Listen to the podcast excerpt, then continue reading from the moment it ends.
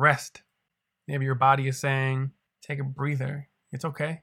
It's okay to rest.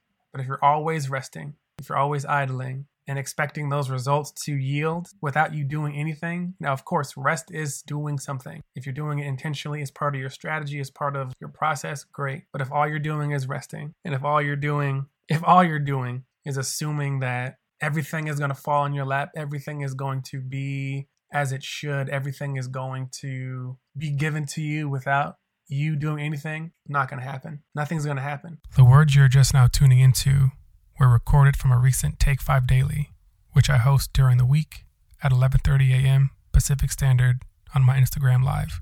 A prayer without action is just a wish. But what do you do with that wish? What do you want to do with your life? You decide. When you decide to get up and do something, when you decide to ensure that it's in your hands, it's in your control, for the most part, you'll be all right. You will be okay. You have the key. You have the key. You have the tools. You got it. Folks are going to be the ones that try to take it away. Someone is always going to try to take it away, but don't take it away from yourself. So the last thing I'll say is this. There isn't a day that goes by that you aren't being thought about, that you aren't being cared for or cared about. And if you ever feel underwatered and underappreciated, that's normal. There's always going to be that thing that creeps in for you to feel that way.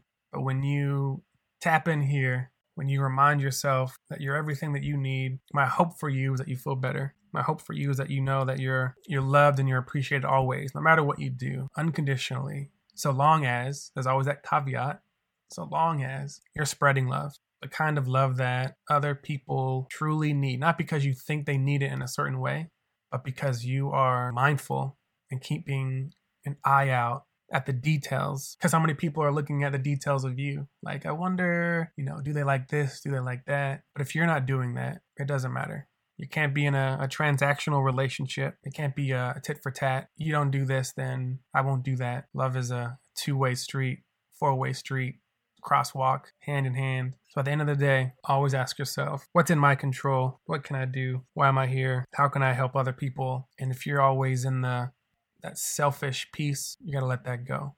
The goal is always just 5 minutes, but it tends to go a little bit longer.